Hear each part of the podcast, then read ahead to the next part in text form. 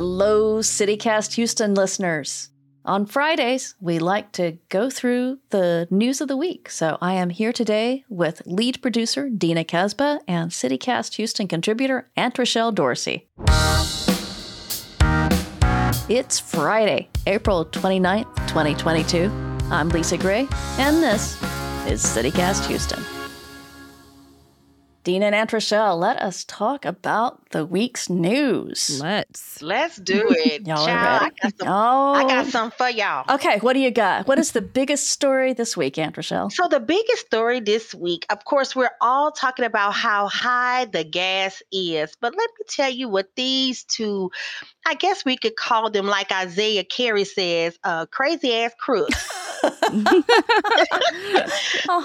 you what they did. Here we go. Here's the story. On April 24th, 2022, the Montgomery County Sheriff's Office deputy was dispatched in reference to a theft of fuel. Yeah. They observed the two vehicles matching one in the scene security footage. They were pulling into a gas station. The occupants of the vehicle were identified, and both subjects were captured on security footage, stealing fuel from the same pump as the previous two nights. Oh, I saw that. And two nights they got like $4,500 worth of diesel. Yeah, they steal it. Without paying. Without paying. How do you do that? And that was the thing. It's like, how are you doing this? Because remember, a couple of weeks ago, right here in H-Town, they were pulling up and they were like siphoning the gas out of like almost the tank, if you will. And I was like, you guys, if you have that much clever sense and strategy to steal, get a job.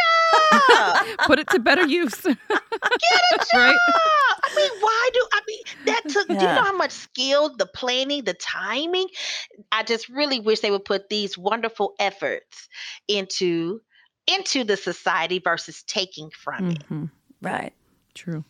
Dina, what have you got? What is your big story this week? My big story is going to be that major 2-year highway closure that's about to happen. Yeah. Oh, the ramp at 610 and 59. That's a very hot ramp, and that's like a very hot spot. That is the worst bottleneck in Texas. Yeah. I've seen the numbers. Yeah. That's about to be bad. They're talking about 2 years. They're closing it for 2 whole years. I just, that's going to be a disaster. Why don't they figure out how to do it in intervals instead of doing a whole 2-year swap out? Why they just can't take their time and do it? Well, how would you do that with a ramp, Aunt Rochelle? Like some Dukes of Hazzard jump that you go up the ramp and then you get over the part that's not built? Lisa, I don't know. I don't work in that department. Let's leave that to the professionals. Right. We'll ask them. But I'm just saying, why can't they go? I mean, all of this space we have in Texas, they can't build the ramp somewhere and then take a moment to put it together. Have you looked at Uptown by the Galleria? There's no room to like reroute traffic. It is so congested. Look, what you're thinking? I have big dreams. You can't reroute traffic out to Brenham. I mean, you know. Look, listen, this is why I'm over here on the podcast with y'all and not over there with them. That ain't my ministry. Engineer. Okay, I'm not an engineer. Nothing. I can run my mouth. That's it. It probably get on their nerves.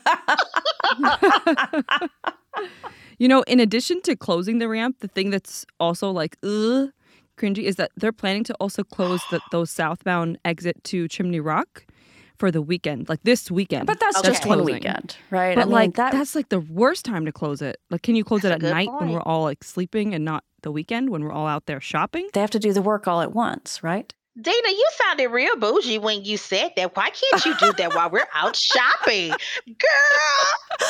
Yeah. And I got to say that the Galleria area and that intersection gets a ton of weekday traffic because people are commuting to work through that intersection. Mm-hmm. Yeah, I used to live over there. That was like one of the first things when I thought I was grown. I moved to the Galleria area. Honey, I got out of there quick, too.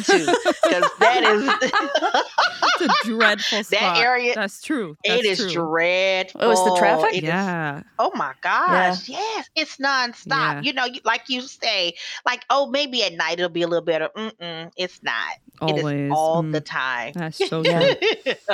Yeah. All right. My big story, the one that made me really mad, is that this bunch of immigration groups are asking for a federal investigation into the Houston Asylum Office. If you are coming to the United States because you have had your life in danger in some other country, the first step is you go apply for asylum, and they do this thing called a credible fear interview. I think that's just the scariest phrase ever.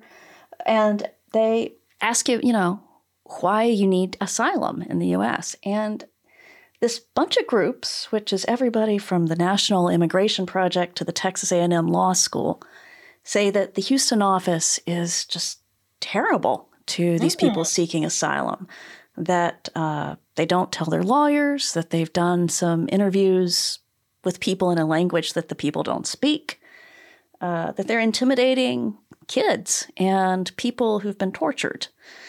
And also, they say that they are turning down people who, by the rules, ought to be allowed to, like, you know, continue applying for asylum and not shipped back to their countries. Like, there's a guy who says that in Senegal that he was nearly killed because people think he's gay. Mm.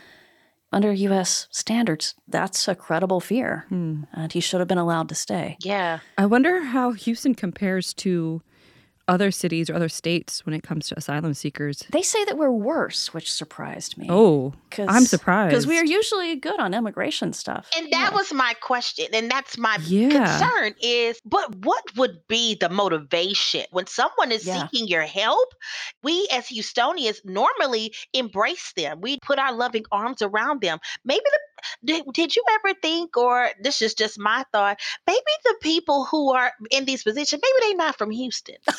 Maybe they're from somewhere else. I like that analysis. You know what? I'm with you on that. Maybe they're just not from Houston. And I'm really serious, because it made me sad, because we are normally, you know, the Lone Star State. You know, we are the big warm hug. Well, you know, a whole lot of Texas is mean as snakes. I mean, yes, that's true. But not when somebody needs a helping hand, though. Oh, you know what I mean? Have you seen that? What we're doing at the border, Aunt Rochelle? Come on, we got guns.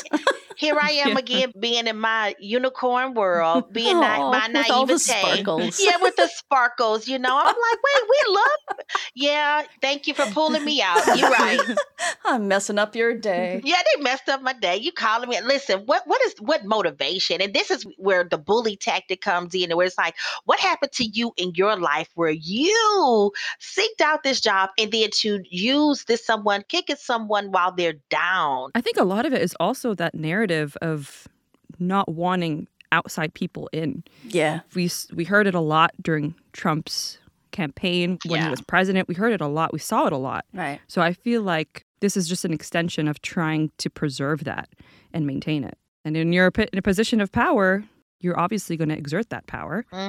Good point. Yeah. I like that, Dina. Maybe it's a lot of weak people in power, and that's getting these type of results. Yeah. Mm. I don't know what's behind it. All I know is that this is what those groups are alleging. So I'm going to be watching that one. Yeah, that made me mad too, Lisa. Yeah. I don't like getting mad this early in the morning. Yeah. Yeah, I like that. All right, so let's move on then. What is the story you think should have gotten more attention, Aunt Rochelle? There's a story that should have gotten more coverage sooner. There was a young lady who is an entertainer. Beautiful young lady. She went to a seedy dance club to ask for an application. She went in. She came out. She called an Uber. The Uber didn't come. A guy pulled up. She got in the car with him, and they never seen her again. Okay, so what's her name? Felicia Johnson is her name. Is this the one from San Diego? Yes. Oh, oh man, I've been following that. Here's what's going on. Her dad had to come from San Diego to find his daughter. Yeah. So she's been gone now for 2-3 weeks. And just now they're starting to get coverage, but they and because her dad came from San Diego here, he hired an investigator. They found her cell phone. And I believe the FBI got involved. That's like the latest. They're taking on her case. Yes, but look at how long she has been gone, right? Yeah. If you watch the first 48, you know, it is, you got to catch it quick, right? When they try to find, it wasn't until her daddy came from San Diego. He partnered up with Quanell X. He partnered up with a private investigator, and now Houston police is looking into it. And now they're looking, like Dina said, now the FBI is getting involved. Mm-hmm. We need to find this girl. Yeah. We need to find her. Yeah. Something happened to her. I don't care what she was doing. We need to find her. People love her. She got family. And I feel like if we would have taken point from the beginning, this would have been over. You know, I first saw that story on social media. It wasn't like broadcasted on news. It was like individual people that were posting about it. See? And so I definitely agree with you. It didn't get the necessary attention that it needed when it needed it, which was right when it started, right when it happened. Mm-hmm. Yep. Yeah. So, Dina, what do you think should have gotten more attention this week? This week, I would say it's kind of a positive one, I'd say. The Houston Community College launched this $30 million resiliency operation center that's equipped with this 39-foot wide swift water rescue channel, a 15-foot deep dive area, and a 100-foot long rocky gorge of boulders that are above and below the water. All kind of with the idea of trying to help train first responders, construction workers, you know, business employees. Regular people too, right? Regular people. To deal with floods. It's like open to everybody. We all have to deal with flooding and hurricanes. So many disasters, just thinking about it in the last 6 years. That is good. So this is a huge thing. I mean, I wish I had that when I was in school, because it'll just be easier just to do it when you're a student. But to learn that? Yeah. It also seems like it'd be kind of fun. Yeah. You know, to go through all these simulations. To have the fun parts of a flood without being afraid you're going to die or get stung by a ball of fire ants. 100%. Yeah. You know? You're right. Oh, man. But I mean, they won't have any fire ants floating around to test people, but they will have training vehicles and other simulations to try to kind of make it seem like it's you're in a disaster situation to help train people. So that's pretty awesome. Yeah. I like that. That is good. My underhyped, overhyped story, it's kind of both, but there's an underhyped piece to it, is the way that Fort Bend County went out and started trying to woo Disney World this week. Did y'all see that? Girl. Yeah. You know, I'm not mad. I'm not mad. You're not mad at them? Not that much. I am a little ashamed. I think that should be okay, finish the story, Lisa. Okay, we'll see. I thought it was a little bit shameless of KP George, the Fort Bend County judge, to go write this letter to the head of Disney and say, hey, Florida is going to take away your special tax district. Come look at Fort Bend. Because KP George knows good and well that if Florida is going to mess with Disney over anti-gay stuff, that Texas is going to mess with Disney over anti-gay stuff. He's trying to say, look at Fort Bend, we're great. It got some national play. It's fun. You know, the part that I thought did not get enough attention is the thing at the base of this story, which is these special taxing districts. And you can make a real argument that Texas has way too many of them, like Florida. I mean, that was the thing that got taken away in Florida, that, you know, it sounded like KP George was saying, hey, Disney, let's deal. We'll cut you a deal. You can come here and not pay any taxes, and we'll build you the roads you need. Come on. So we'll see. But anyway, it's a fun story. It definitely is. Now, what's your thought, Aunt Rochelle? Okay. You think they should be ashamed? I do. Don't beg. Yes. Come on. This just goes back to we Texas, baby. We them boys. You know what I'm talking about? So why we gotta beg Disney? You know, we had our own amusement park. Why not build Fort Bend its own? So what? You're saying that Splashtown equals Disney World? Come on, Rochelle. I've been to them. Not Splashtown, but we did have Astro World. We did? Past tense, girl? Come on. We did. Yeah. You know, so let's do it again, you know. And And it would be cool to have a Disney franchise. That's cool. But I'm just I don't know. I just thought it was. We don't need that mouse. That's what I'm saying. That's what I'm saying. We bigger than the mouse. We would have to change too many things to be a part of the happiest place on earth. Girl, this real life. Keep that in Florida, you know. Keep that in Florida. We all right over here. True. Okay. All right, Aunt Rochelle, what is your moment of joy this week? You with the hearts and the glitter in your eyes. Y'all. What do you got? my man and my son came to have lunch with me. I worked downtown and I was like, hey, I really been working a lot. Let's take a walk downtown. And when I tell you, we stumbled across a beautiful find that is brand new, and it just made us all three of us so happy. It's called Solecita. It's churrerita y taqueria. Ooh. Churros and tacos together, baby. It was like, it starts, it's at the door. The churros are at the front door. It's in your face. And it's a beautiful patio setting. And if you've ever seen a Vespa, an Italian Vespa, they're making churros in like a Vespa truck.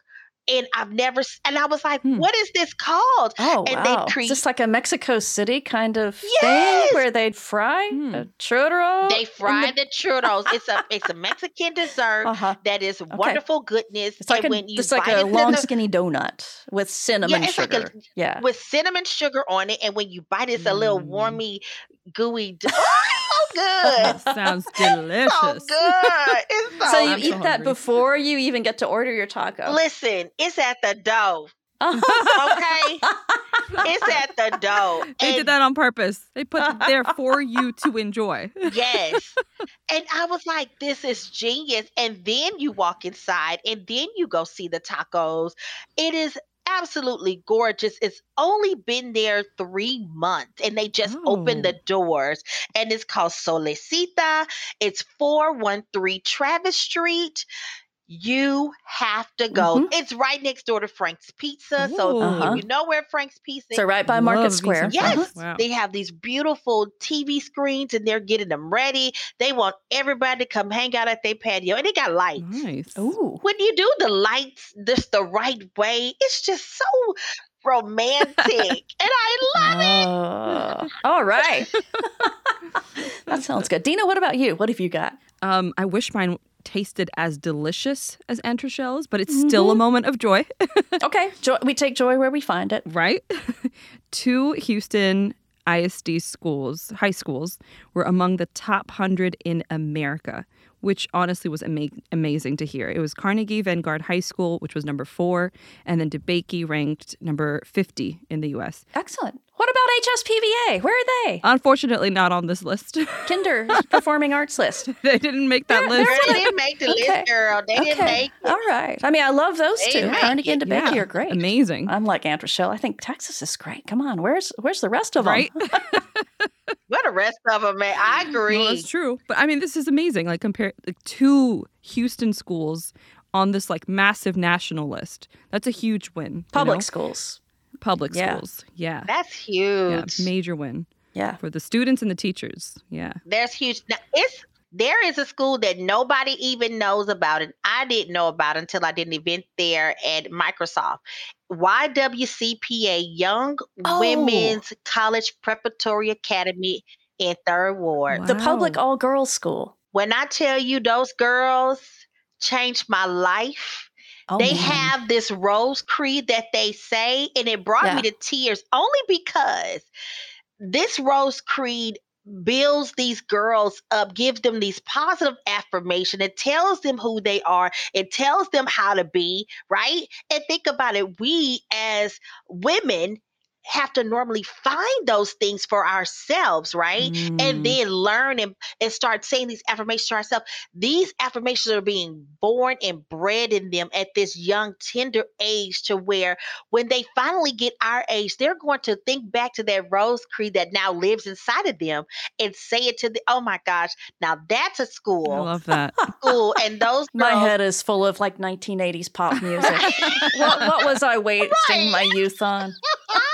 I'm over here thinking about how to twerk tomorrow, you know, Lisa. If only we'd been shaped at younger ages. If we were, that was and that's what moved me to tears. Had I had this creed to say every day at those 12, 13, or 14 through 18, where would I be? I mean, I'd still be here. Aunt Rochelle, could it be better than talking on CityCast Houston? Come on. I was like, that's what I say. I still would be here. You better. But you got to watch yourself here. But I probably would own CityCast. Oh, I got it. Do you see what I'm saying? Like, I probably would own CityCast. Hint, hint, wink, wink. Don't send me an email.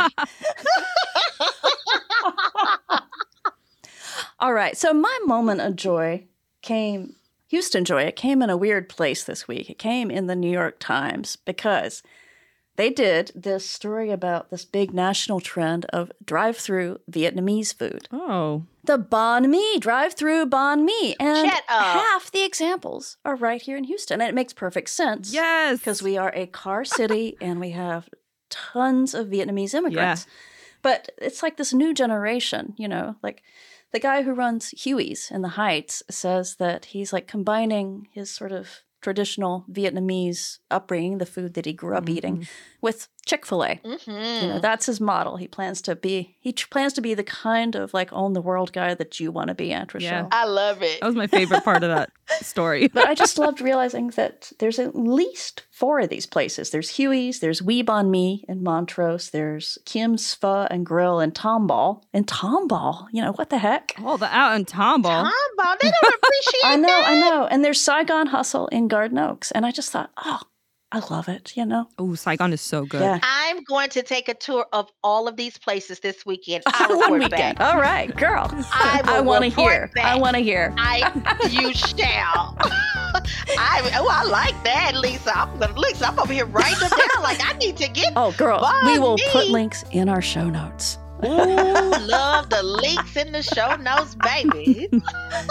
All right, y'all. Thank you. This is fun. This was awesome. This was great. Fun. Great job, guys. Nice. That is it for today. Our lead producer is Dina Kasba. Farrell Gibbs is our producer, and our theme music is by Farrell's band, All the Kimonos. We will be back on Monday. Talk with you then. That was good. Is our blooper? That is a lame blooper. There are days when we're just perfect and you don't have a blooper. All right.